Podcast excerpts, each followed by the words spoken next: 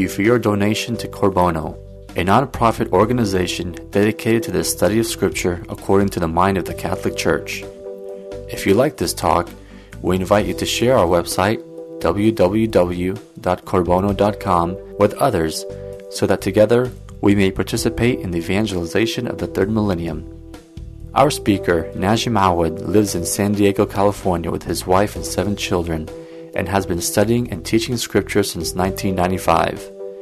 Najib believes the Catholic Church holds and teaches the fullness of truth, and with his tremendous zeal and insight, he is able to communicate that raw truth without sugarcoating the teachings of the Catholic Church. He also believes that our job is not to change the truth, but to communicate it clearly and directly to others. And now, here's Naji.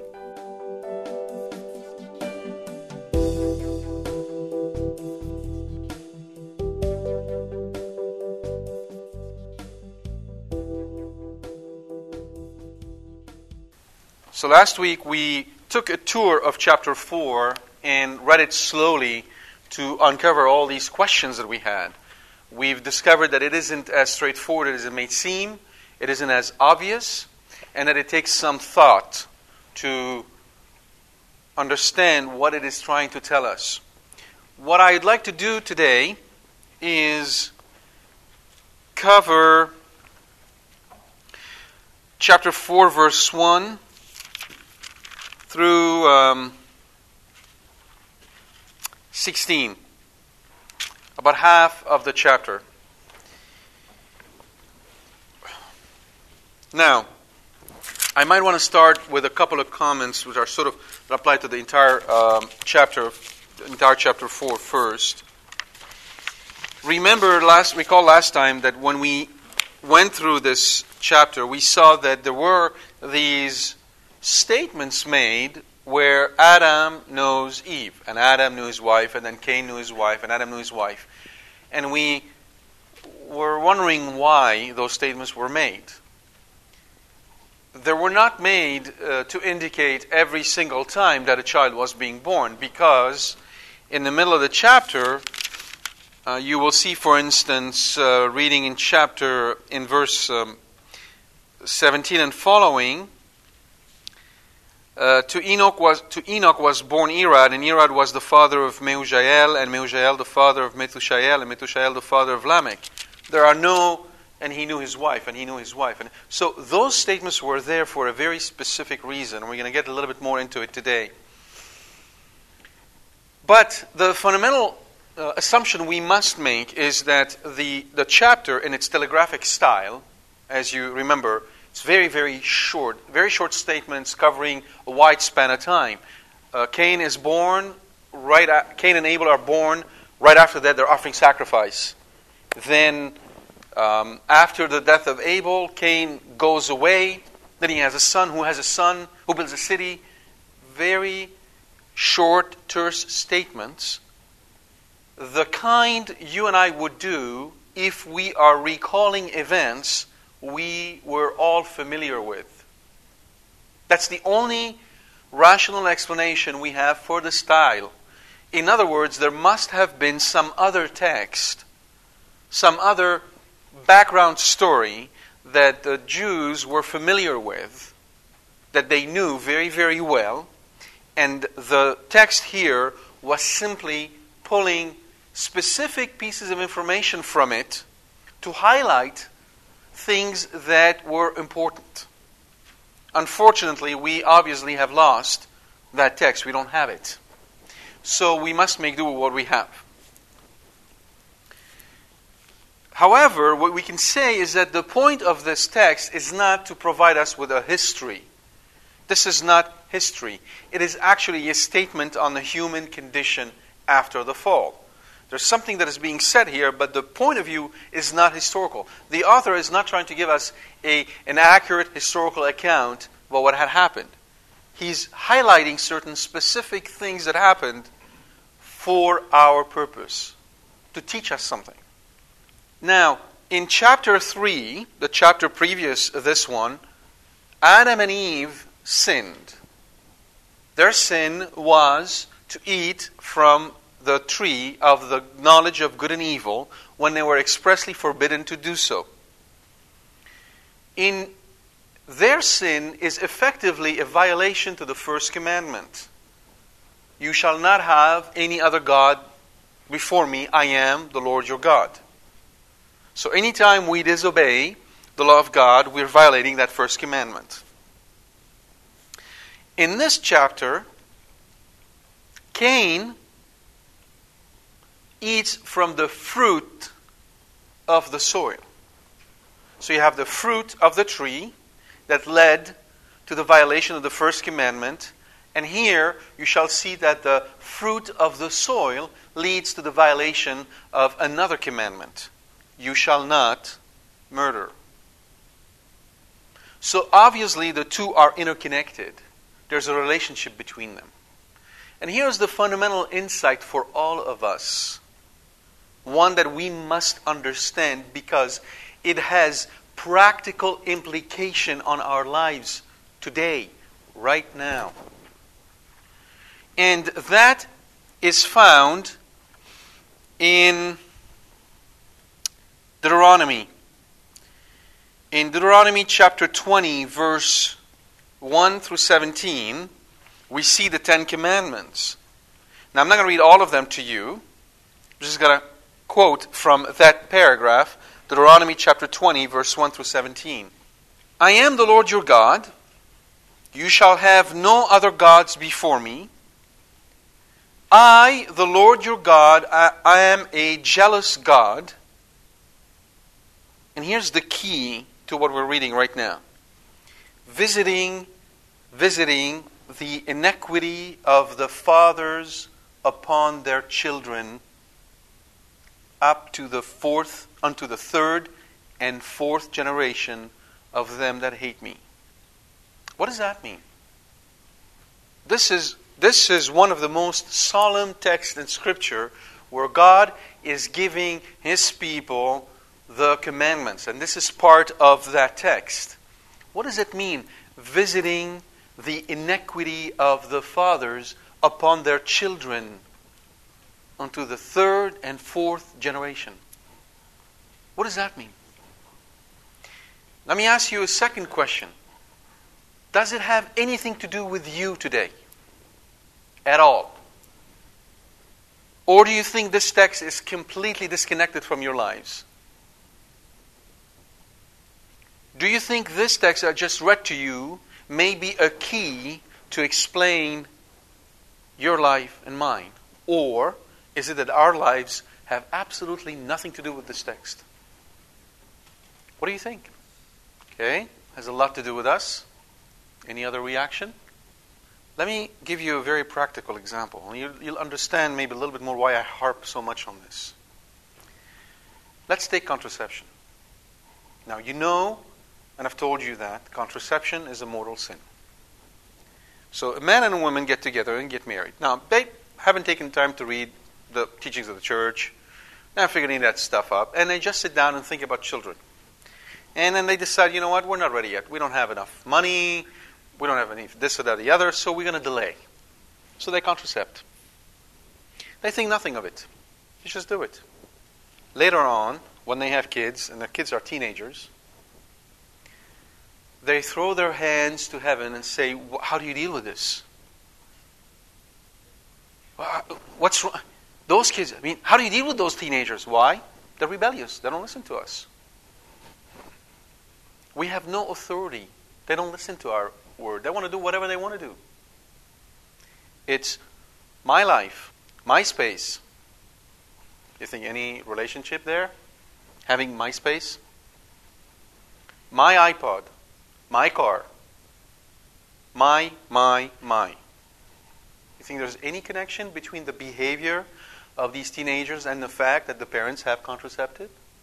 you see how this text has a direct implication on our lives today? Give you another example.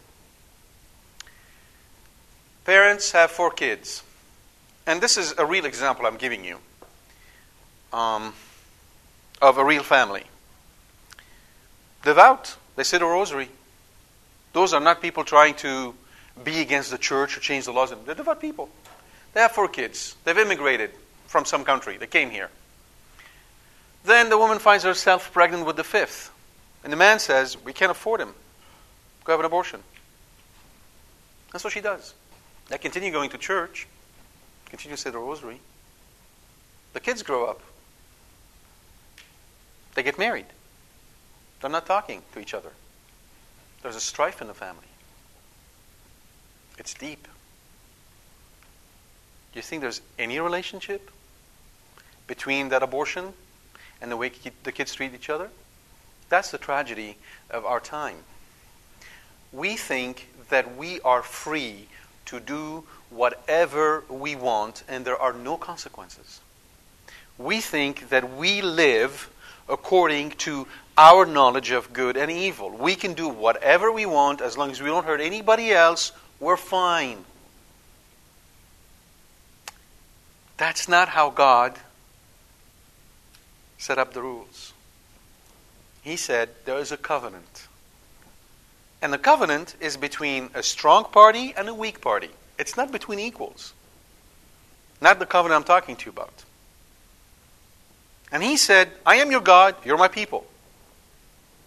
Your parents said, on your behalf, they said yes when they baptized you. And their words stand on your behalf.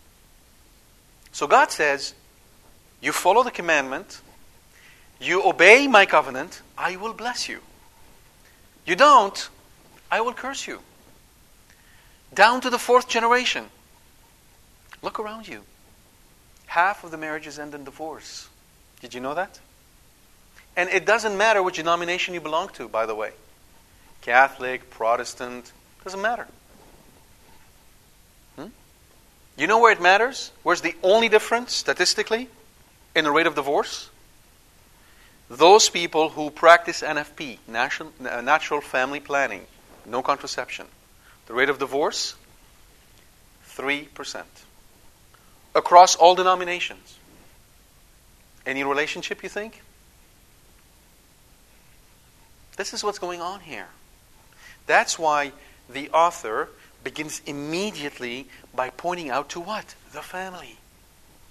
Adam knew his wife. In chapter 3, in the curse, God said the following He told Eve specifically, and this is something that is not, you know, it's not. It's not given its due importance. I will greatly multiply your pain in childbearing. In pain you shall bring forth children. Yet, listen carefully now. Your desire shall be for your husband, and he shall rule over you. That is part of the curse. That is not how God intends it to be within a family that is faithful to the covenant. Do you understand that? God intends for the man to be the head of the family in the image of Christ. So the man has to die for his family. He's there so that his family might have life, just as Christ dies for the church. And the wife obeys her husband as the church obeys Christ provided he's a godly man. Provided he's a godly man. Right? And oh, by the way, those rules I just mentioned to you, these rules of obedience between the husband and the wife, are only specific to the family. They do not extend to the work environment. God never said in the work environment a man cannot have a woman as a boss. That's a contraption of a man of fallen men. All right? Now, what is this saying? I'm going to tell you what it's saying. It's really ironic in a sense because it's saying to the woman, In pain you shall bring forth children, yet your desire shall be for your husband. Ironic, isn't it? In other words, even though childbearing provokes pain, her desire will be for her husband, so she gets what out of it? More pain. Why? because the covenant, the breaking of the covenant, in the breaking of the covenant, what provoked Eve to break the covenant? It was lust. Her eyes saw that that fruit was good, looked really nice, and was good to eat, and she went for it. What is the equivalent temptation for women today? I'm going to tell you what it is. It's called fashion. Women, when it comes to fashion, I'm sorry to say it, turn off rational thinking. It just goes out of the window. Not only that, they exhibit they exhibit rebellious behavior. I as a father has I'm blessed with 6 girls and one boy. In my house, I'm the one who says what goes and what doesn't. Because what a man sees in fashion, a woman cannot see. We look at things very differently. Most women are utterly oblivious to the effect they have on guys. They don't even realize it most of the time. As Jason Evert said, men today live in a world where they are constantly sexually abused, visually, by the way women dress. The tragedy is that for most women, even those who want to be faithful, want to be pious, and who consider their faith important to them, it never occurs to them that the way they dress is an intrinsic statement about who they are, what is really important to them. And I'll tell you this much women dress according to the way men want them to dress, and they know it. What sets the guideline for fashion is the way a man looks at women. And that's exactly what this says. And yet your desire shall be for your husband. In a broken relationship, the body takes on supreme importance, and that's all there is left. Here's a rule of thumb about fashion, and that's the one I give my girls. And oh, by the way, you boys sitting there, you can encourage women to dress modestly when you go and compliment women dressed modestly and when you control your eyes. That's the role you play. When you show your preference for women dressed modestly, you're showing yourselves to be godly men. Otherwise, you're showing yourselves to be pagan. The only two choices out there. And don't think he's not watching. He is. Here's a very simple rule of thumb stand before the mirror. This is part of your examination of conscience. Stand before the mirror and ask yourself a very simple question. If Mary was standing next to me right now, would she be dressed the way I am? Would she agree with the way I'm dressed? It is very interesting to me how we treat Our Lady. Somehow, somehow she's kind of disembodied. As if she has no statement to make about fashion as if she doesn't understand fashion or she understands pro- proper dress or the dress code. We never pay attention to her this way. We don't think she's intelligent enough to be able to tell us something about how we ought to be dressed. We say a rosary, yeah. That's what you need to ask yourself. And here's the analogy I gave my, my daughters. I told them if you had $100,000, would you put that $100,000 in a transparent bag and walk around it on the street? And I, and said, No, I wouldn't. Well, well, why not? Well, well because I, I, I don't want everybody to see it. I mean, let me just take it away. Hmm. And aren't you more precious than $100,000? So why are you showing off? And to whom are you showing off? And don't think God is not watching. He is. And don't think your actions have no consequence. They have. How? your daughters, the way they will dress. It will give you pain. You will be spending nights on your knees because of the way they dress, because of the way they behave. It just gets worse. It's your choice. The covenant rules us all. The covenant is the way God rules history. There is no escaping the covenant. In a sense, we would love it if God could sort of break the covenant and said it's over. Because then we can do whatever we want. But He won't. It's there and always there. And that's what Christ said. This is the new covenant in my blood. That's the covenant you're in. This is what you say when you stand up in church and say, I believe. The church makes you recite that creed Sunday after Sunday for a specific reason. You're standing there and you're bearing witness about your faith. I believe. And you have two choices. You can do like these Jews. When God brought the Ten Commandments, they said to Moses, Everything God says, we believe. And then read on and build the golden calf, and then they said, That's the God who got us out of Egypt. Or you start by taking His word seriously. And you examine yourself. And you make changes where changes are necessary. That's why he starts immediately with Adam knew his wife. Because Cain the word Cain means property. Interesting, isn't it? Property. Why was that name present? It indicates the material relationship that Adam and Eve, Eve had. In other words, Adam knew his wife as a consequence of that curse. The relationship is completely broken. Sex becomes a drug. What is sexuality, by the way? Sexuality isn't just good. This is the teaching of the Catholic Church, by the way. Sex isn't just good, sex is holy.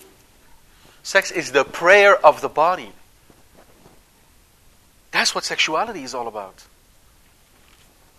So neither are we, we, we look at it in a, Puritan, uh, uh, in a uh, Puritan way, oh, it's, ew. we ignore it, nor do we trivialize it. It's holy. It is something that when you give the other, you're giving yourself as a gift. Do you want to give yourself as a gift and find yourself in the trash? Is that what you want? Did he die on the cross so you find yourself in the trash?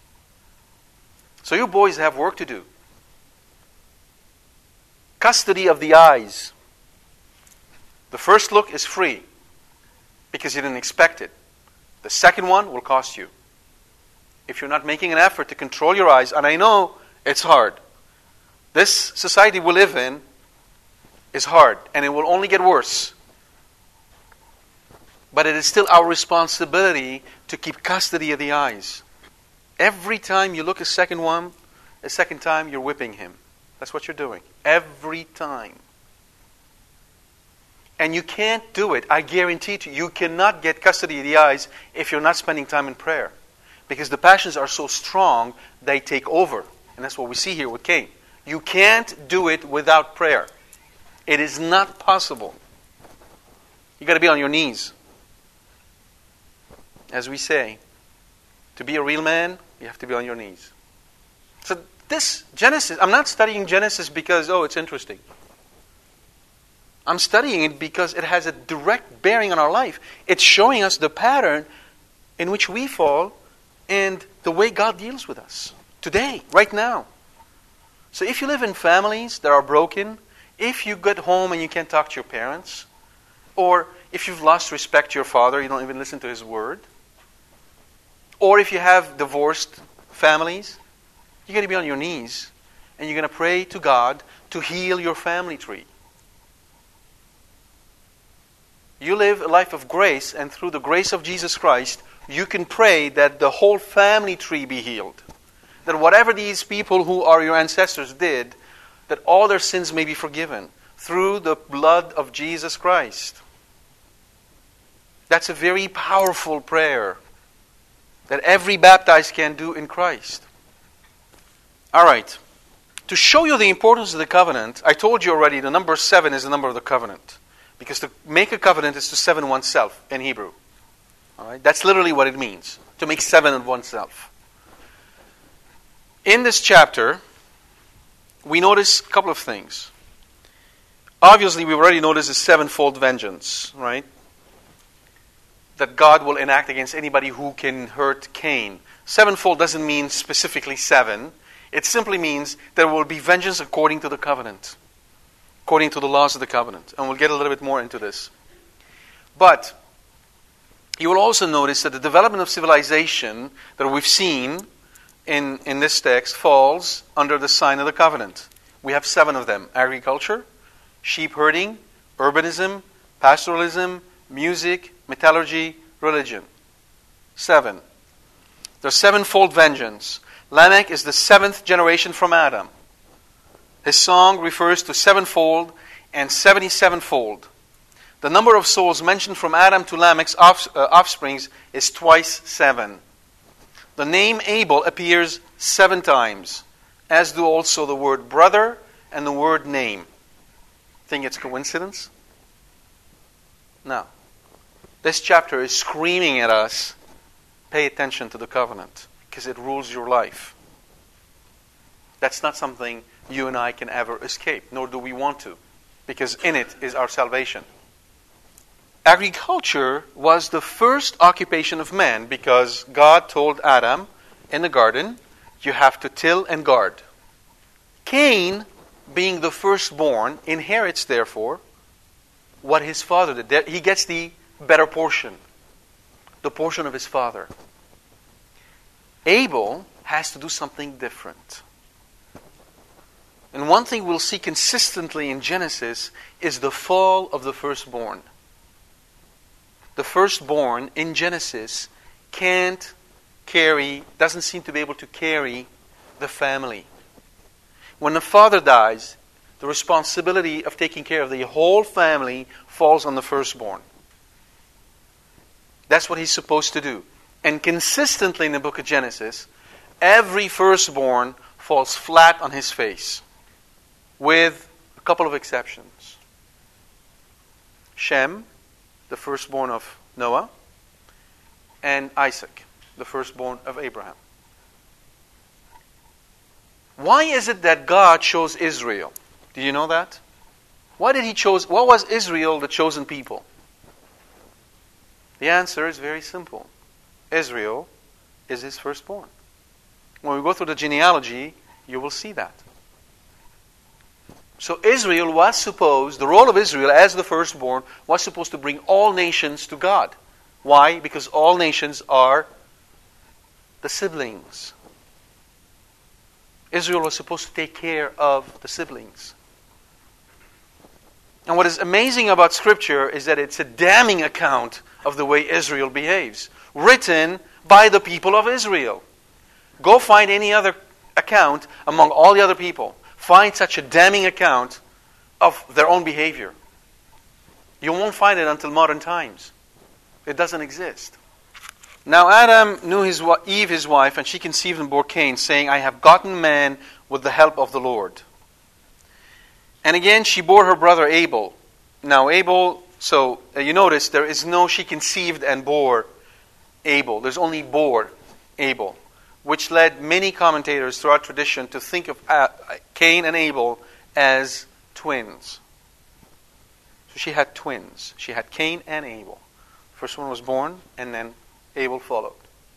Right? That's sort of the uh, traditional understanding of the reason why there is no conceived and bore for Abel, but only bore, right, to indicate that there were actually two. In the course of time, Cain brought to the Lord an offering of the fruit of the ground, and Abel brought of the firstlings of his flock and of their fat portions, and the Lord had regard for Abel and his offering. In traditional understanding of the word to know, to know is not limited to intellectual knowledge. I already pointed that out to you. It encompasses the most intimate relationship, as we found in Amos chapter 3, verse 2. You alone have I singled out of all the families of the earth. This business of singling out, this relationship, is what knowledge is all about. It isn't know as in I know that 2 plus 2 equals 4. It's more the way a mother might say to her son 20 years later, I know you. She's been there, she gave birth to him. For 20 years, she saw him grow up. She knows him in ways that can't just be expressed intellectually. Or a way a husband may say to his wife, I love you.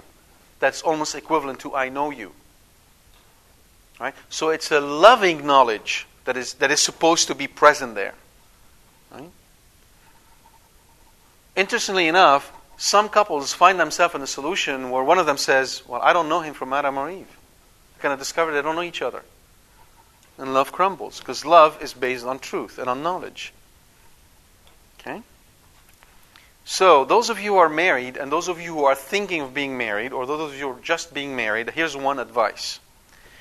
Husbands and wives, please make it a habit to spend at least, at least six or seven hours together every week. And I don't mean six or seven hours watching the Chargers. That doesn't count. Or watching a movie. That doesn't count either. I mean face to face. If you're not willing to spend most of your time with your wife, why did you marry her? And if you, as a woman, is not willing to spend time with your husband, why did you marry him? That has got to be the foundation for a really strong marriage. Now, you might ask me, what shall we do with seven hours looking at each other?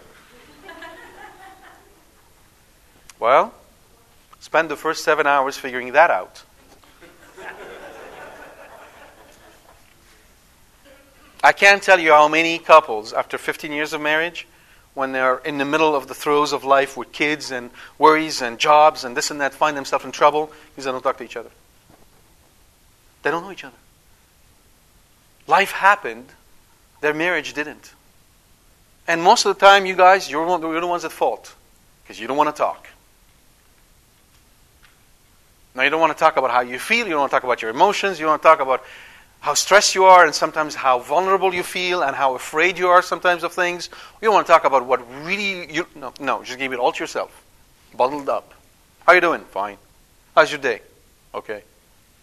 That's the extent of the conversation. Thank you very much. See you tomorrow. Good luck. Okay, and then women, please, your man is not a woman. Okay? Don't treat him like one. It doesn't work. Believe me, it just doesn't. Talking to a guy is not talking like to your best friend. There are different rules of engagement. You're going to need to understand those. So, what am I t- t- trying to tell you? Successful relationship is hard work. It doesn't just happen. Okay, it's not on autopilot. Here we go. We'll get there. Yeah, you might get there, but I mean just you. Everybody has left the plane in parachutes. Doesn't work that way. So, guess what? The couples that can weather the, the, the, storm of life and grow in their loves tend to be, surprise, surprise, the couples that go regularly to confession. Why? Because when you go confess your sins before a priest on a regular basis, you have the humility required to show yourself the way you are to your spouse. I'm not saying you confess your sins to your spouse. I'm saying you are much more able to be humble about where you are in life. Kind of goes together. So sometimes people come and talk to me about some issues they have, and that's the question I ask: How, time, how, many, how often you go to confession? And they look at me kind of puzzled. Well, yeah, there's a direct correlation between the two. You don't talk to God. How are you going to talk to your husband? I don't think he's more attractive than God. And you're not talking to God, obviously you're going to be talking to him and vice versa. See, Christ knew what we needed, and it's all built into our faith. We need to understand it and make use of it. Now, the, the, the tense in Adam knew Eve, his wife, is the plus perfect, which indicates that that action was already completed. And that is the reason why, for instance, St. Uh, Augustine would state that Adam and Eve had a relationship in the garden before the fall. St. John Chrysostom initially thought that they didn't. And I think the, the, the, understanding is as follows Before the fall, the relationship between Adam and Eve was perfect. They saw each other as a gift, and they enjoyed each other as a gift, trying to please each other, not take advantage of each other. Adam didn't look at Eve's body parts. Right? There was a complete respect of the other, and their love was truly a prayer. After the fall, this all changed. So, be, we, without the, the grace of God, our home cannot be Eden. Right? Our home is the wilderness. It's only the grace of God that can restore the marital bed to what it's supposed to be an altar of offering to the Lord. That's what it's supposed to be. And we'll see that particularly with Jacob when we get to one specific incident. Now, Eve says, interestingly, I have gained, right? I have gotten or I have gained a man with the help of the Lord. There is a play in word here. Gotten and gained are very close to the word Cain in Hebrew. And they, as I stated earlier, they really talk about property. So, what happens is that a relationship based on grace treats the other as a person. A relationship based on sin treats the other as a property, someone to take advantage of. And fashion makes focuses on turning girls into body parts so that guys can look at them as property. That's the reality of it. That's what happens today. Go check all those magazines plastered with all those girls on them. And then we look at them and we have no clue what their names are, how they feel, what their pains are, what their aspirations are, what their hopes are. All we see is body parts. Complete anonymity. Don't want to know your name, don't know where you're coming, I don't, I don't want to know. I don't want to know. Okay? All I want is act. And then I'm out. When she said, I have gotten, she does indicate, with the help of God, she indicates that men and women are co creator. They're not creator. They create with God. They cannot do it without God's help. So God is engaged in that relationship. A relationship between a man and a woman is like a triangle. The man and the woman are at the base of the triangle, and God is at the top. And the only way that a man and a woman can get close to each other without crumbling the triangle, without destroying it, is to climb up on both sides. Meaning what? The only way to get closer to God in your marital relationship is to get closer to God. How many of you who are not married and who are called to be married, how many of you are now, now, praying for your future husband, whom you don't know? How many of you are spending time in prayer asking God to protect your future husband, your future wife, so that when you meet, it would be really a celebration? That's an act of love. Those of you who are parents, how many of you are praying for your children's husbands or wives now, even though you don't know them? That is a relationship with God. This is how you live your faith this is how your faith is completely active and it's imbued and mixed with all the events of your life. It isn't something you set aside for Sunday. You know what I call the car wash Catholics, right? Saturday we go, we wash the car. Sunday we come to Mass, we just do the whole thing and come back and we're done. Only wash your car once a week, if that. You go to Mass once a week and that's it, right? And you can forget about both. That's not what we're called to be. God doesn't work this way. There's something absolutely incredible that happens here because Eve says, I have gotten a man with the help of Yahweh. She actually pronounces that name, that holy name, which the high priest could not pronounce other than on Yom Kippur, the Day of Atonement, once a year when he was in the Holy of Holies. Other than that, no one was allowed to pronounce it. And yet here she is pronouncing it. That is a foreshadowing of Our Lady, right, who alone could pronounce the name of our Lord in ways none of us can, because he is his, her son. When she says Jesus, and when we say Jesus, it's a completely different thing. Right? You can see the position of Eve. No one else, no one else in the Old Testament gets to pronounce that name the way she does. The more you study Scripture, the more you see God has a predilection for women. He does. So, the key here is that Cain was born and Abel, both of them were born under the shadow of that breakup in the relationship between Adam and Eve, and you see how this carries forward. Just carries forward all the way through. So, Abel means hevel in Hebrew, which is breath or nothingness.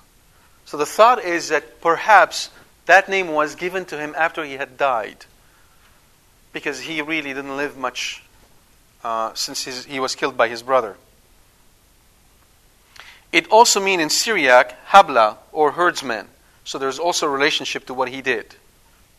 St. Augustine points out that Cain represents the first city, the earthly city, whereas Abel represents the heavenly city, the city of God. And therefore, in Abel, there is this image of all the faithful who will be persecuted for their love of God. Okay, so this is, for instance, an example of that anagogical reading I told you about last time, where we see, in the literal sense, the foreshadowing of the church and of the end times. Now Cain said to Abel his brother, Let us go out to the field. Oh, before we get there, I'm sorry, we should probably uh, stop and talk about um, what they did, because in the course of time, yeah, we have to talk about that. In the course of time, Cain brought to the Lord an offering of the fruit of the ground, and Abel brought of the firstlings of his flock, and of their fat portions.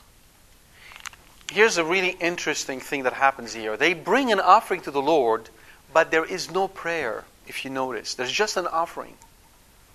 They make an offering, but there is no prayer.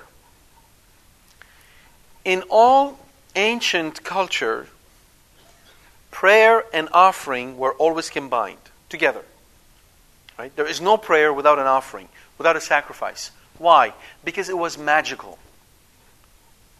Most ancient civilization relied on magic. What is the difference between magic and faith? Here it is. Magic seeks to control the deity with the offering. Seeks to coerce the deity to do the man's will.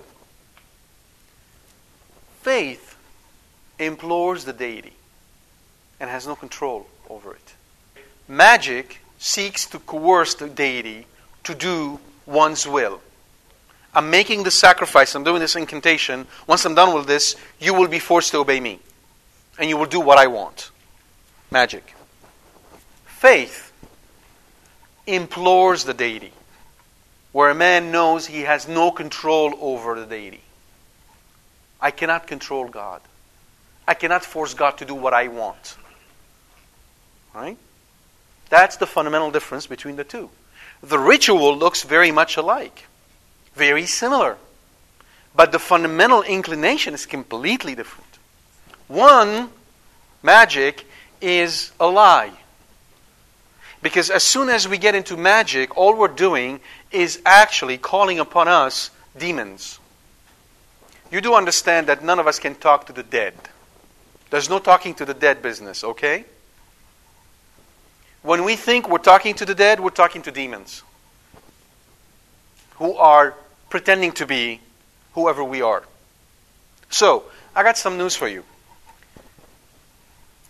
If you are in the habit of reading your uh, uh, horoscope, please stop. That's sinful.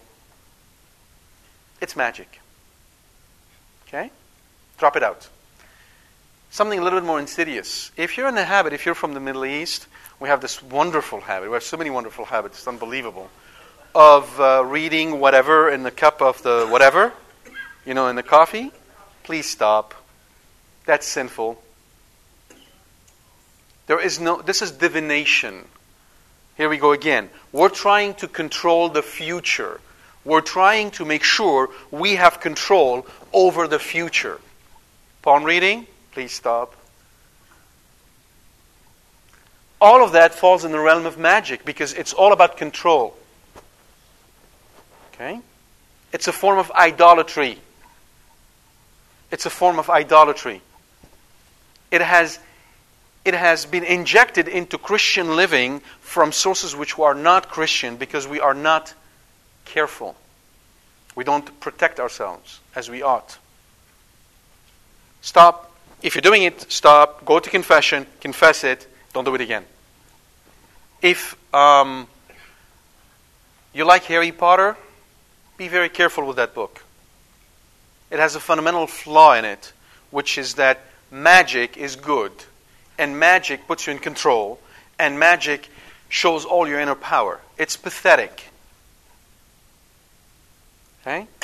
How many of you have seen uh, The Exorcist or heard of the movie?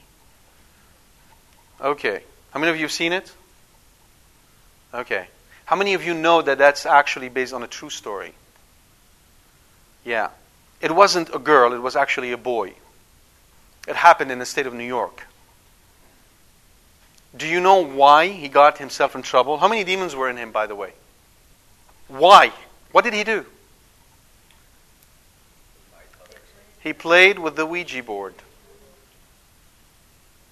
which you can find in Toys R Us today. That's all he did. He wasn't trying to do something extraordinary. He just played with the Ouija board.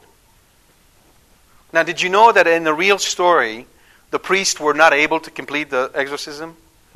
Did you know that St. Michael the Archangel had to come down and finish it for them? Because the Jesuits did not believe in the devil and were trying to do an exorcism. Good luck. Well, I can tell you by the time this was done, the whole story changed. Here's a really interesting fact that is noted in the book. While this thing was going, the kid was in the hospital. Well, after a while, the priest noticed that every time somebody walked in the room who went, went to confession and was in a state of grace, the boy's body would go into convulsion. He would shake. But when somebody walked in that didn't do that, nothing would happen. So, as a byproduct, they would kind of ask, hmm, you sure you don't want to go to confession? So, yeah, there is such things as magic, but it's not what we think it is. Okay, it's nothing more than us being tricked by demonic forces who want nothing but our utter destruction. That's all they want. Okay, why did I get on the subject of magic? Oh, yeah, right. That's what I was trying to say to you. So, here, there is an offering that is made, and there's no prayer.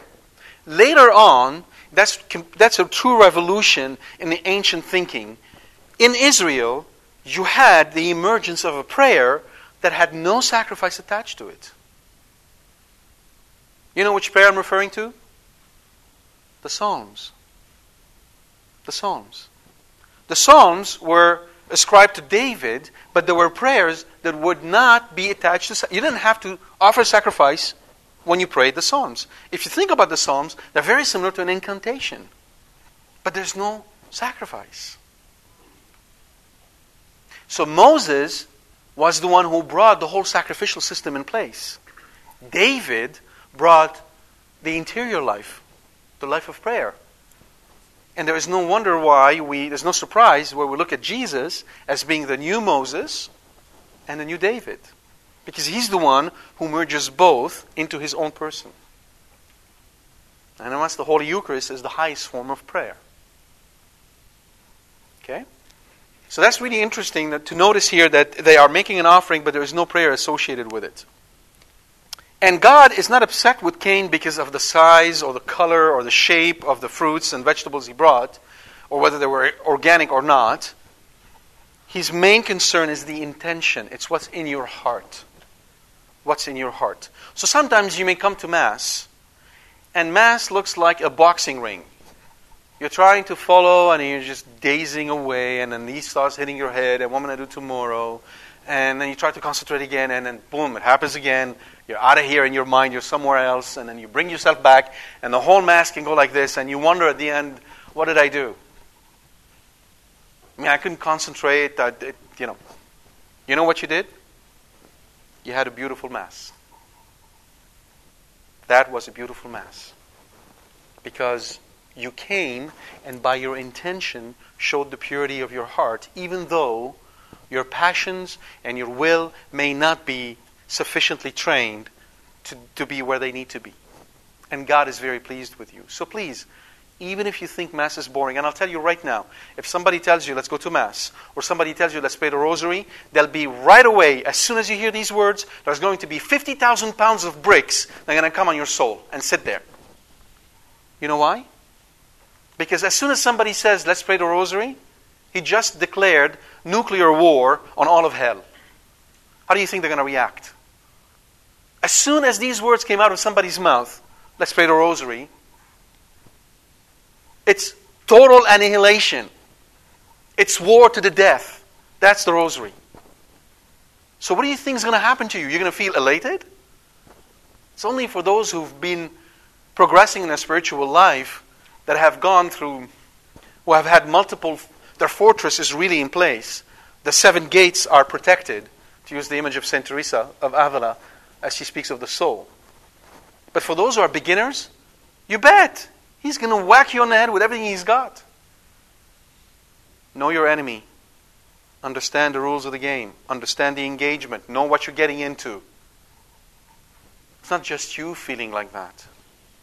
If I told you next Sunday there's going to be here a pile of $10 million, right here, and it's first come, first serve, how are you going to feel about that? You think you're going to show up late? Would you? Okay. Or if I told you that, uh, I don't know, uh, the Pope is going to be here, would you show up in your jeans? Would you? And is there someone here that's greater than the Pope and greater than $20 million? So, they make their offering, and God has regards to Abel, but not to Cain. Cain's countenance fell. St. Ephraim tells us that his countenance fell for two reasons. Number one, because his offering was not accepted. Number two, because his brother's offering was accepted. What Cain really wanted was the reverse. His countenance didn't just fall because his offering wasn't accepted. No, no, no, no. It fell because his brother's offering was also accepted. He would have wanted the reverse for his to be accepted and for a brother not to be accepted. How come? Why did he have such hatred? Why did he have such envy of his brother? Where did this come from? Do you think our families are immune from this? How do you protect your children? How do you protect your brothers and sisters from this? Think about how many people you know who have brothers with whom they have no relationship, or sisters to whom they don't talk, or uncles that have not seen in ages. Why do you think this happens? When a sin enters the family, it wreaks havoc all the way through. And unless you say to yourself, whatever happened in the past has happened in the past, by the grace of God and by His blood, it stops with me. I don't care what happens to me, but I will not let it through. Unless you do that sacrificial offering of yourself so that your children and their children be spared. Whatever has happened in the past, it'll just keep on going. It'll just keep on going. So Cain mood, when Cain fell, his mood was despondency. Right? What is despondency?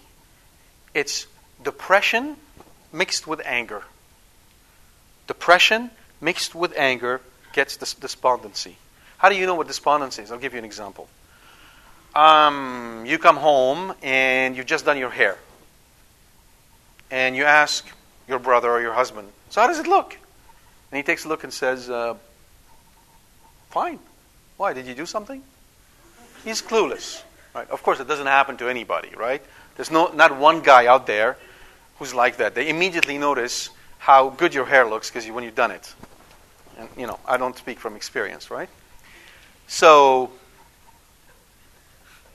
now, there's a variety of ways you can react to this. One is to kind of feel sorry for the poor guy. Obviously, there's something he's missing, right?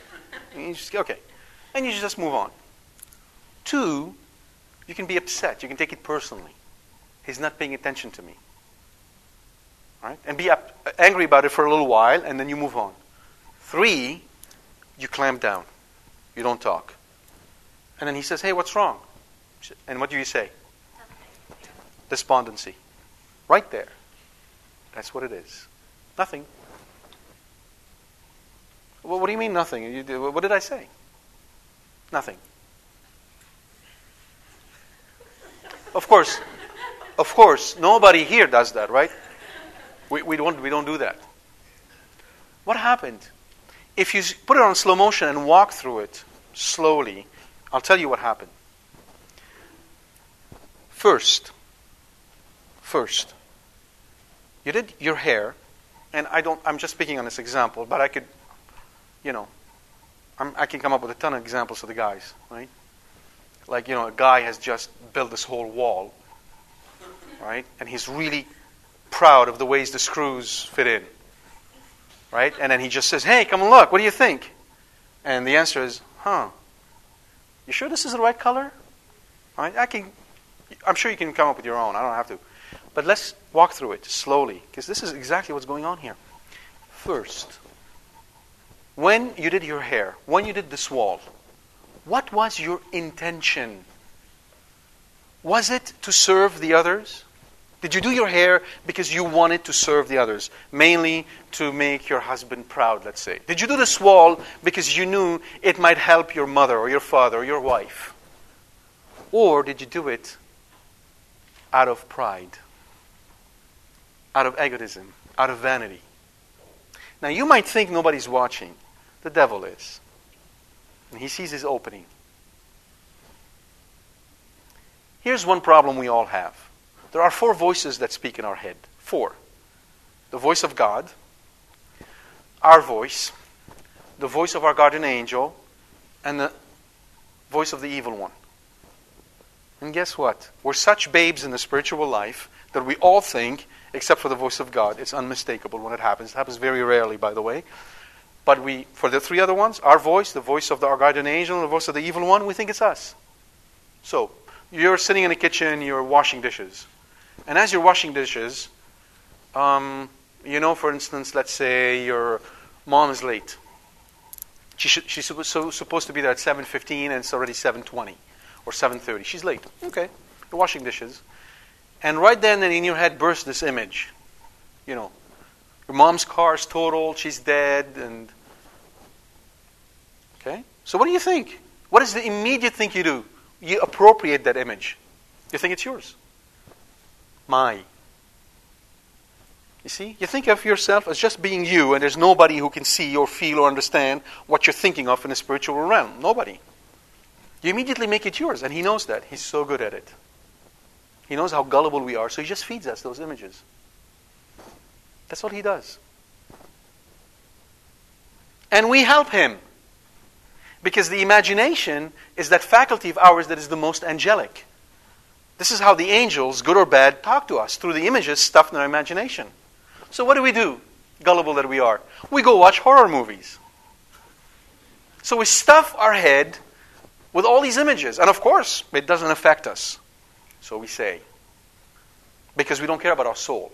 We think affect us means only emotion. We have no cognizance of the way it affects our soul. We just go watch a whole bunch of horror movies, stuff our husband with these ugly images, and they sit there forever. And then he goes in and picks one of those, and then he goes like this in front of us. And he knows we're going to grab it and make it our own. Now, when you're young, it doesn't matter, but when you grow a little older and you have kids, guess what happens to you? Especially women. You start to worry. And worry eats you alive. And if it's not worry, it's regrets. You'd be walking by and something jolts you, like somebody pricked you about something you did when you were a kid. You know, you're trying to eat this piece of cake and you dropped it on your pants and everybody laughed and you felt silly and then suddenly it comes back and hits you in the face. And you think you're the one bringing it. You are absolutely unaware that you're like a fortress with the door completely open and the devil can come in and come out anytime he wishes with his inspirations and you don't even know it. I'll give you a very simple rule for you to build upon. Here's how you can tell the difference between the voice of your guardian angel and the voice of a devil. If you are in a life of grace, if you're living, if you went to confession last week, okay? The voice of your guardian angel will be like a pebble thrown in the lake that hits the surface and produces no ripples. The lake remains at peace. When your guardian angel plants an idea in your head, it doesn't provoke an explosion at the emotional level. It doesn't call anxiety. It doesn't rattle you. You go, oh, that's interesting. Yeah, maybe I should do that. Okay? When the evil one speaks to you, it's somebody throwing a boulder in the lake. Huge. And you feel all rattled inside out. And the proper response is to recognize where it's coming from and just let it pass. You ignore it. It's not mine. I don't care. Go away.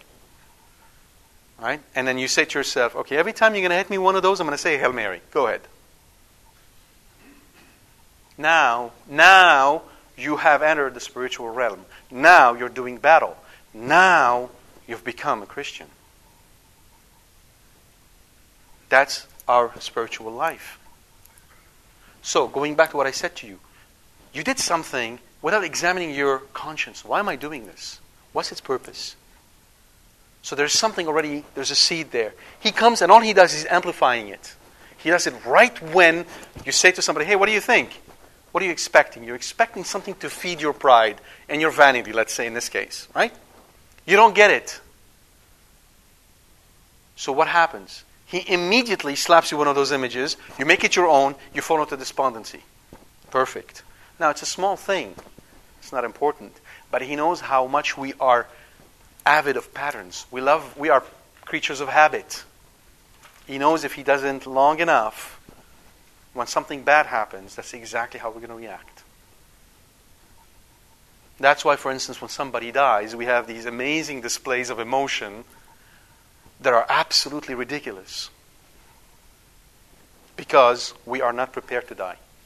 We don't, we can't face death peacefully. The death of a three year old, of an 18 year old. Somehow we have the, we must have the property over death. It always surprises us. I don't know why. Because we're not ready.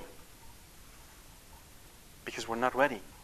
So, the only way we can be ready is by making use of these of the sacraments, going to confession, and examining ourselves. Am I doing what is right in the eyes of God? And examination doesn't mean I'm going to spend, you know, 12 hours examining myself. It's sort of very cursory, very light. You sit there for five minutes, Holy Spirit, my guardian angel, show me those things that I did today that I shouldn't have done. And then you just sit there, and then thoughts come to you. Oh, yeah, maybe I shouldn't have done that. Okay, I'll, I'll try to do better next time. That's just a conversation with a really good friend of yours who's sitting right next to you. Your guardian angel knows you inside and out because he saw you since you were born. And he's, by the way, he's a, he's a creature that has been alive for billions of years and has been a saint for billions of years. And he sees the face of God in heaven. And he's assigned to you to help you go to heaven. And he's the most neglected friend of yours. And those of you who've never called upon your guardian angel, he's a very simple way to start. When you want to find a parking spot, ask your guardian angel to find it for you. See what happens. See what happens. He's there to help you. So ask Him to help you. And you start examining yourself. And as you do that, little by little, very gently, God will lead you. He will lead you where He wants you to be, and He will give you what your heart yearns for peace and joy. Very simple. All right. So, unlike Cain, hopefully, when our offering is not accepted, our face will not fall down Instead, we'll humble ourselves and say, Lord, I'm sorry. I'll do better next time. And we humble ourselves when we do that with our spouse. I'm sorry, honey. I'll try to pay attention next time about your hair. Right? And that means, okay, how often do you do your hair? And when's going to be the next time you're going to do your hair? You need all the help you get, guys. Trust me. You need all the help you get. So put it on your calendar, for goodness sake. That's, now you're showing yourself to be really serious. Well, uh, random, you do your best, right? It's random, it's random. You can't do anything about it, right? But you, you, you gotta have to try and do something about it, right? Maybe buy her flowers next week or something. Okay, but that, that's what I'm saying. You take practical steps to change whatever you're doing, right? And in this way, your, your faith and your life become one you now begin to live according to what you believe, and you believe according to what you live. You're now one. You're a friend of God. So when Cain has killed his brother, God's come to him and says, What have you done? It's actually a cry of horror. What have you done? And he says, Behold, the blood of your brother cries to me from earth. Well, he doesn't mean the blood in the singular, dama in Hebrew. The word actually is damim, the bloods. There's sort of an S there. And by this he means not just the blood of Abel, but the blood of all the descendants of Abel. And that's why there's a saying that says, when you kill one man, you've just extinguished a whole world. When you kill one man, you just extinguished a whole world. And likewise, when you save one man, you just saved the whole world. Right? And then Cain answers back, Why am I my brother's keeper? And the answer is yes. So every, every criminal, every murder is a fratricide. When I kill a man, I'm killing a brother. Because we are all part of the family of God. And truly, by the covenant, I'm killing a brother. And his blood cries to God from heaven. So in the book of Revelation, for instance, chapter 6, verse 10, we hear, we hear the saints in heaven that, that pray the following prayer O sovereign Lord, holy and true, how long before thou wilt judge and avenge our blood on those who dwell upon the earth? O sovereign Lord, holy and true, how long before thou wilt judge and avenge our blood on those who dwell upon the earth? And by dwell upon the earth, they don't mean just us. They mean those who made earth their final dwelling. So you need to understand that charity and meekness and turning your left cheek are not a position of weakness. They're actually a position of strength because we know that in heaven, justice will be rendered. So when we are charitable and meek, it is because, in the final analysis, we are more, in a sense, fearful of the awesome holiness of God and what He can do than we are of any evil man can do. Because the evil of man, however ugly it is, and however terrible it is, is always passing. It is here one day and it's gone. But the God who's holy and just is here forever. And we've won the battle. The battle is won, it's over. Christ is on the cross and he's risen, which means he rules the world. So when I'm meek to my brother, it's because I'm concerned about him and about what would happen to him if he doesn't straighten up. When I'm charitable to him is because I'm thinking about God, who is full of solicitude and love towards the soul and want them to repent. It's a position of strength. But see, you cannot give what you don't have. Unless you're in the friendship of Jesus and you know him through prayer, how can you give what you don't have? It's really difficult.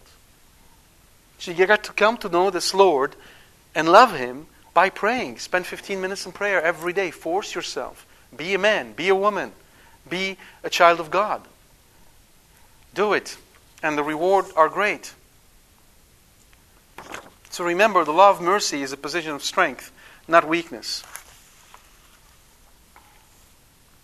Now, God's punishment, Okay. I don't think I'm going to be able to go into God's punishment right now because I'm exceeded my hour. So I covered half of what I wanted to cover. I don't know why. But I think I'm going to end with this. I'd like to end with this. I'd like to read you a text which sort of put this whole thing into a really powerful, powerful uh, perspective. This is a poem written by Victor Hugo, this French poet, probably one of the greatest poets that has ever lived. And it's called in French, the conscience, and a translation is called Cain. It is a poem about Cain. Victor Hugo. Victor Hugo, I suppose, the way you say it in English. Uh, you might know him from Les Miserables. Okay. He's the one who wrote Les Miserables. Okay. And the reason why he wrote Les Miserables was because at his time, when he was uh, living there, Parisians decided that they wanted to get rid of the old stuff and build new stuff. So they wanted to get rid of uh, Notre Dame and all that old stuff. So he wrote Les Miserables, and then he wrote uh, um, Le Bossu de Notre Dame, uh, Notre Dame's Hunchback, to show them how beautiful Paris is. All right, here's Cain. Then, with his children, clothed in skins of brutes, disheveled, livid, rushing through the storm, Cain fled before Jehovah. As night fell, the dark man reached a mount in a great plain, and his tired wife and his sons, out of breath, said, Let us lie down on the earth and sleep. Cain, sleeping not, dreamed at the mountain foot, Raising his head in that funereal heaven, he saw an eye, a great eye in the night, open and staring at him in the gloom. I am too near, he said, and tremblingly woke up, his sleeping sons again and his tired wife, and fled through space and darkness. Thirty days he went, and thirty nights, nor looked behind, pale, silent, watchful, shaking at each sound, no rest, no sleep, till he attained the strand, where the sea washes that which since was Ashur. Here pause, he said, for this place is secure. Here may we rest, for this is the world's end. And as he sat down, when lo, in the sad sky, the self-same eye on the horizon's verge, and the wretched shook, as in ague fit. Hide me, he cried, and all his watchful sons, their finger on their lip, stared at, that, at their sire. Cain said to Jabal, father of them that dwelled in tents, Spread here the curtain of thy tent, and then spread wide the floating canvas roof, and made it fast and fixed it down with lead. You see not now, said Zillah, then, fair child, the daughter of his eldest, sweet as day. But Cain replied, That I, I see it still. And Jubal cried, the father of all those that handle harp and organ, I will build the sanctuary. And he made a wall of bronze, and set his sire behind it. But Cain moaned, That eyes glaring at me ever. Enoch cried, Then must we make a circle vast of towers, so terrible that nothing dare draw near. Build we a city with a citadel. Build we a city high and close it fast. Then Tubal Cain, instructor of all them that work in brass and iron, build a tower, enormous, superhuman. While he wrought his fiery brothers from the plain around, hunted the sons of Enoch and of Seth. They plucked the eyes out of whoever passed and hurled at even arrows to the stars. They set strong granite for the canvas wall, and every block was clamped with iron chains. It seemed a city made for hell. Its towers, with their huge masses, made night in the land. The walls were thick as mountains. On the door they graved, Let not God enter here. This done, and having finished to cement and build in, a stone tower, they set him in the midst. To him, still dark and haggard, O my sire, is the eye gone? quoth Zillah tremblingly. But Cain replied, Nay, it is even there. Then added, I will live, I will live beneath the earth as a lone man within his sepulchre. I will see nothing, will be seen of none. They digged a trench, and Cain said, Tis enow. As he went down alone into the vault, but when he sat, so ghost like, in his chair, and they had closed the dungeon over his head, the eye was in the tomb and fixed on Cain. That's it. This is our conscience. It will nag you and nag you and nag you no matter where you go until you make right with God. I hope that through these explanations you're starting to see that this text isn't just about something that happened long past. It is ever alive today in our life, and it shows us how God has plans for us and how He intends for our families to live. And our choices are simple. Either we'll be like the family of Adam and Eve, with all this death and destruction, and you can see it all around you. Or, what is the other choice? The Holy Family Mary, Joseph, and Jesus. Those are the choices. And it really depends on us. God gave us everything we need to make this choice. So let's choose wisely. Let's finish with a word of prayer, and then we'll have some time for questions. Bobby. It, it's very simple. So the question is St. Paul seems to indicate that we will not be punished for the sins of our forefathers. And actually, the Lord Himself also speaks the same way in different places in Scripture. And yet, here, or in Exodus, actually, not in Genesis, God seems to indicate that we will visit the iniquity of these fathers, as I quoted to you, upon the children to the fourth generation. So, how could it be? Which one is it? Well, as usual, it's both. Right? In the case of someone who's living a life of grace, he's in friendship with God. What does it mean to live a life of grace? It means that you have changed your family. You no longer are the child of your parents. You've become the child of Christ. You are now a son and a daughter of God. Your family has changed. So, whatever issues, problems were in your family before, they no longer follow you. So, that's number one. Number two, you now have the power through the blood of Christ by his death on the cross that covers all of time to be able to reach in the past and pray for the purification of your family. So you have both powers. Now, if you're not living a life of grace, then what happens is that the sins of the parents are visited upon the children, down to the fourth generation. Okay? That, why is that? Because God wants to show us how we treat Him. You see? Why does He do it with our kids? Because kids are typically the people that we love most. And when He shows us in our kids what's going on, we kind of understand how we treat Him. Where our kids are, dis- where our children are disrespectful to us, we realize how disrespectful we are to God. So He hopes through it all to make us realize what we're doing. All right? And also to make us realize that without Him, we just can't do it. It's impossible. And we'll see it through Genesis. Yes? Good question. Is this the first offering ever, or did Adam and Eve offer something before? We don't know. But I don't think there's anything that would lead us to believe that this was the first offering ever. It is probably maybe the first offering for them, but it doesn't necessarily imply it was the first offering ever. And really, it doesn't, it's not that important. But what is really important is the uh, behavior of Cain and Abel towards their offering. Yeah? Yes, so how, you know, what about the wives? They got wives. And my, my take is that there was another text that this was written against. So, for instance, in the Jewish tradition, the notion is that Adam had, and Eve had 32 sets of twins boys and girls, boys and girls, and they married each other you need to realize that the laws against incest did not come until, until Deuteronomy. Before that, there was no law against incest. Right? So, presumably, this type of marriage happened uh, before, and this is how population grew. But again, this is non scriptural. Um, it's not part of our, the holy tradition of the church. It is just some of the additional stories around it that try to fill the gap. And that's why I don't pay enough attention to it because at the end of the day, it really doesn't matter. Because the focus here, as you can see, is not about history. And it's not there to satisfy curiosity. It's really there to make us attentive to something that impacts our lives today. Yes, another good point. We're, we're, we're, the idea is that we are all part of the human family. Right? We all go back to Adam and Eve. So we are, in a sense, brothers and sisters. Right? we are related, but we are even more related when we are baptized. Because then the relationship is a much higher order. It's a spiritual one. Right?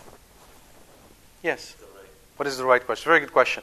Um, so the, fundamentally, you don't, you don't want to receive uh, the Eucharist when you're in a state of mortal sin. And uh, the reason is, as St. Paul says, you receive judgment upon yourself. Because you've already broken the covenant, now you're making a mockery of it. Right? Talk about getting yourself in trouble. But what about venial sins? Well, here's the deal. When you enter the church and you sign yourself with that holy water, if when you do that you think about your venial sins, they are forgiven. That holy water will forgive your venial sins. When you're walking up the aisle to receive the Eucharist, and you ask God to forgive you your, your sins, and actually it's part of the liturgy. So if in the Latin rite the Confiteor is really at the beginning, in the Maronite rite, it's right before we receive communion, right?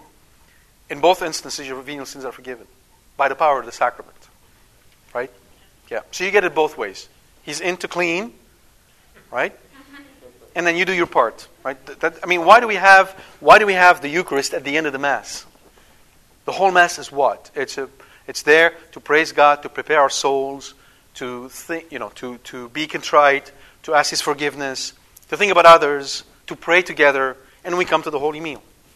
It's like, you know, the party before the, the, the dinner, right?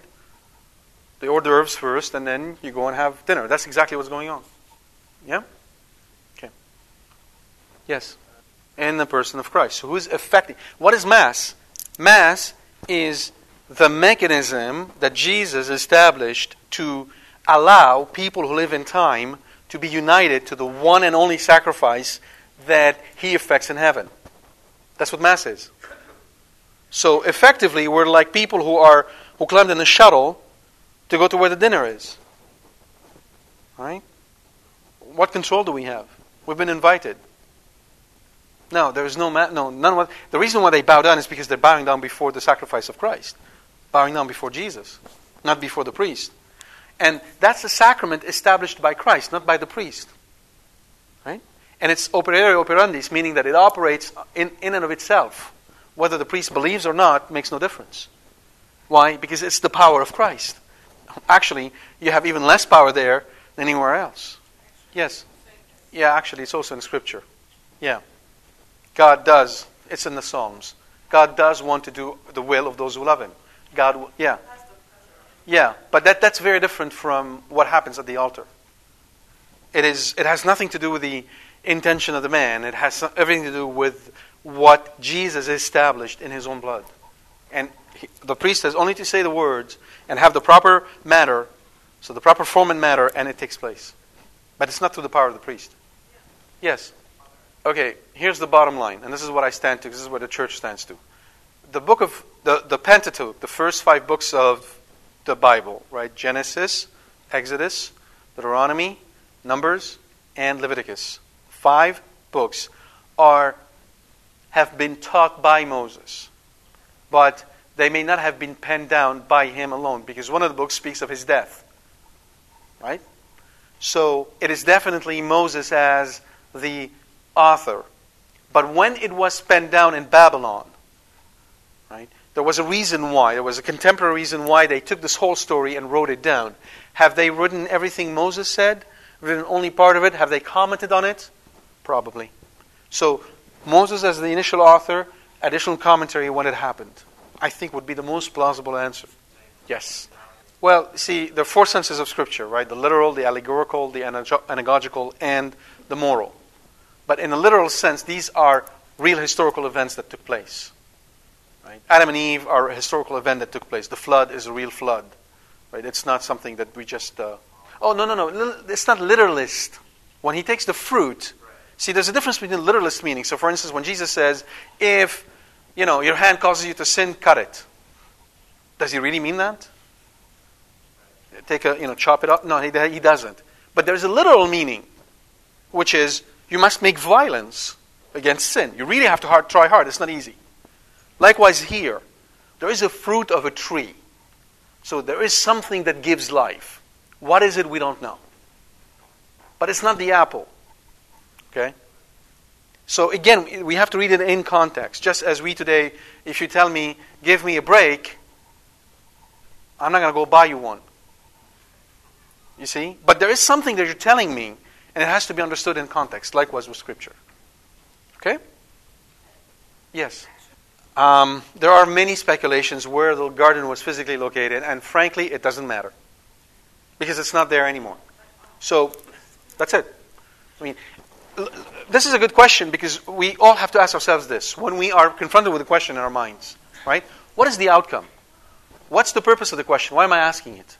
Does it get me closer to God? Is it going to help me become holier?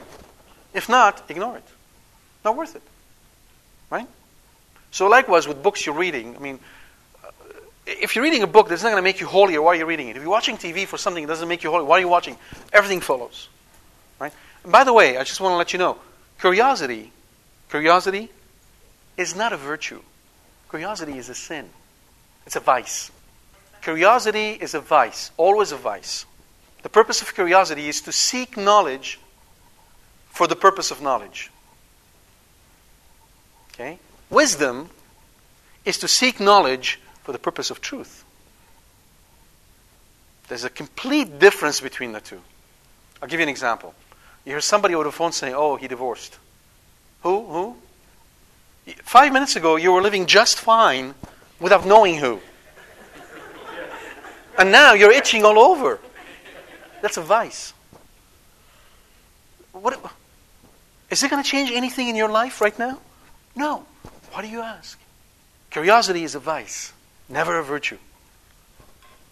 All right? Yes. Okay. So the question is, how did everybody come from Adam and Eve? What you need to do is back off, back, backtrack, pull back, and ask them, why do you ask this question? Some people think that the only way they will believe is if they find a complete harmony between Scripture and science. So science is their gospel. Now, if I can get Scripture to harmonize with science, I'll believe. Otherwise, it's ridiculous. I'm not. So that's the real issue that you want to go after. And ask the question why is that? Why do you think so? And then one way to deal with it is to show people how science is utterly untrustworthy. In the 19th century, scientists firmly believed that the universe was eternal. In the 16th century, they believed the earth was flat. Scientists did. Why do we trust science so much? And that's where you bring the, the, the, real subject is there. So instead of getting yourself into this sort of a quagmire of, let me explain to you how everybody comes from Adam and Eve, which you really cannot explain fundamentally, you have to back up and say, okay, why do you ask this question? And then you re steer them the, the right way. Right? Yes. So, that, the, the demons are not locked in hell. If they were, right, we would not be talking about, St. Peter will not say, watch for the, you know, the second letter of St. Peter, first letter of, sorry, first letter of St. Peter, chapter 5. The devil is like a lion roaring, seeking whom he may devour. That indicates he's right here, right? He has that freedom until the end of the ages when his freedom would be completely shut off once and for all. The difference is when Christ came, what he broke, what he took away from evil, from, from, uh, from uh, Satan, is the ownership that Satan had over us. He owned us with the fall of Adam and Eve. And Christ took that away from him and gave us the tools, the powers we need to be able to fight him. That's what he doesn't have anymore. So we say the name of Jesus and he runs away. Before Jesus, there was no name he would run away from. Okay? Why did he not constrain him to hell? Because even the demons will serve the glory of God. It is for the greater glory of God. That's why. Yes. So the question is what happens when someone is in a life of sin? How does he perceives the voices of the guardian angel and of the devil? They're exact opposite. So the voice of his guardian angel will be like a boulder, causing a huge splash, and the voice of the devil will cause no ripple. See, what the devil wants from people who are in a state of sin, you know what, they, what he wants? He wants them not to believe that he exists. That's what he wants. That's all he wants. You understand the devil is not trying to get them to adore him. That's not his purpose. His purpose is to get them to hell. So if they don't believe he exists, why should they be afraid? Leave them exactly where they are. Don't disturb them. Don't disturb the frog. The water is boiling. So you're absolutely correct. Yes. Indeed, there is power in the church to lock a demon in hell. There is. But the general tendency is that when, through this, the, the, the, the, the uh, resurrection of Christ, he did not consign them to hell. Right? Yeah, but indeed you can. Yeah. But that's a, I didn't want to get into this. My point was that you got to understand there are really three voices that speak to you your own, the voice of your guardian angel. You need to get to know him. And the best way you get to know him is to pray and start asking him questions. Help me with this. And start with very simple things, mundane things, things you can completely relate to. Right? When you're driving, don't drive without him. Okay? Help, you know, I can't tell you the number of times I'm not paying attention and there's someone screaming in my head. And I just look up and I hit the brakes. I'm about to just slam it. I, I cannot tell you the number of times that this happened to me. So don't go, don't leave, you know, when they say the credit card, well, you got an angel. Don't leave home without him. Okay? Yes. Yeah. All right. You're not going to like my answer right now, but I'm not here to tell you stuff you're going to like because you can get that on the radio anywhere you want. If you're not intent on being married, don't date. You're wasting your time, and even worse, you're putting yourself in danger and someone else's. Don't. The purpose of dating is to find out, actually, I'd rather call it by its true name, not dating, right? Courting. The purpose of courting is to find out if you and her are made for one another, and if God is calling you, God is calling the two of you to be united in marriage. Okay? Other than that, don't date. It's a waste of time, and it gets you in, in so many complicated situations. Right? Well, courting is for the purpose of getting married. Right. So, oh, that's fine. That's the whole purpose. Right? Now, let me tell you a couple of things. When you court, right? Number one, don't court the two together alone. Have somebody with you. Why? See, again, you're not just you and her. There's a whole bunch of others who are involved in this. So you want to protect yourself. So you court, for instance, you make sure it's during the day. You don't get yourself in trouble. Number two, when you court, you want to you want to understand if you and her are actually compatible on four levels. Physical, that's the easy one. That's the one that gets in the way usually. So you, you, you just want to keep this aside. You get that one, it's easy. Emotional. Right? Does she make you feel comfortable? Once you leave this physical setting, do you feel comfortable being around her? Does she feel comfortable being around you? You're going to find that out. Rational. Can you guys talk? Really talk. Not just, hi, how are you? But just have real conversations over, you know, what do you want to do, what she wants to do, future, life, children, etc. And then spiritual. All the four dimensions of dating. So dating, most of the time, is also a very intellectual process. It's like the right dating, you, you do the rational stuff so you can get the romantic stuff after. Most people sort of flip it around. They do the romantic stuff first, and then they go, What happened? hey, let me just think about that. Right? Other way around. Okay? So you, you really want to date, keeping in mind that God is going to be your father in law. And you're dating his daughter and he's got a big gun. If you approached it this way, and if she approaches it the same, you'd be a lot more careful and considerate. Not, I'm not saying you're not, but I'm talking in general, right? Typically, the way we do it is sort of either rush, rush, rush, or we just think about one thing and then we mess it all up, right? So, if you're dating, pray. Pray even more. And you have to make sure. To, you need to let go. Mary, if she's for me, Give her to me. If she's not, take her away. You give her to Mary. Give her to Mary, she'll give it back to you. She, she will give her back to you. That's the right way of dating. You involve your mother because she has your interest at heart. And likewise, she does the same. So dating has to be couched in prayer. And then everything happens beautifully. Whether you end up together or you don't. There's no regret, there's no these huge being torn apart in four different ways. So that's what I would say. Okay? Yes. Uh, when you say you go against your parents, are you going against the precepts of the church? Are they say, telling you something that the church teaches and you're saying no? If you, that's what you're doing, you're in error. Okay? If it is not a question of theology and a question of morality, but let's say you end up dating a black guy, right? and your parents can't just stand him.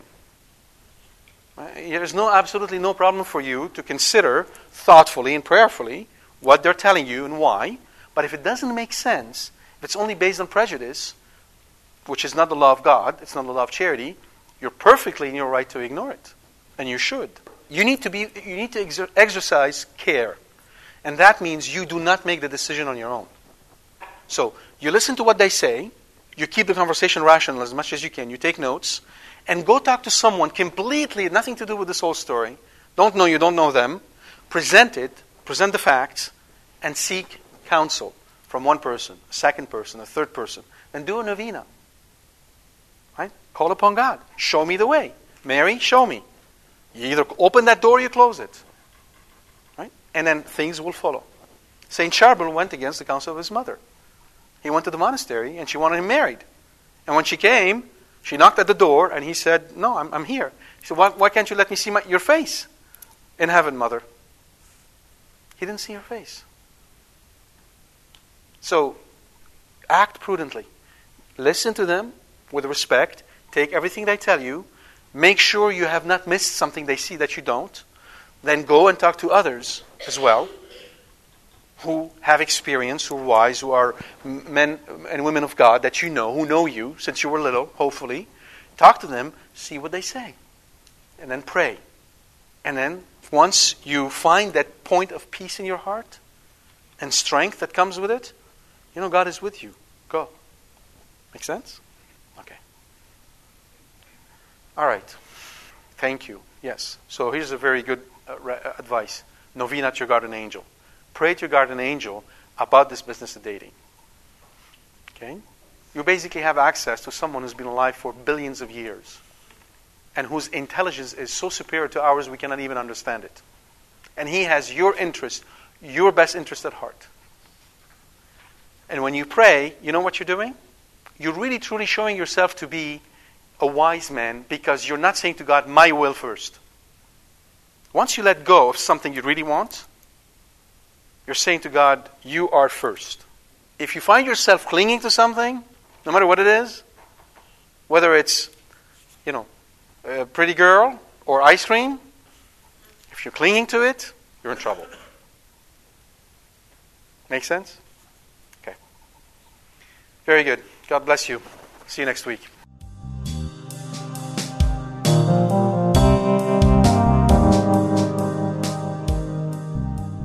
We hope you've enjoyed this talk from Qorbono. For more information about this and other talks, please visit our website at www.qorbono.com. Thank you, and God bless you.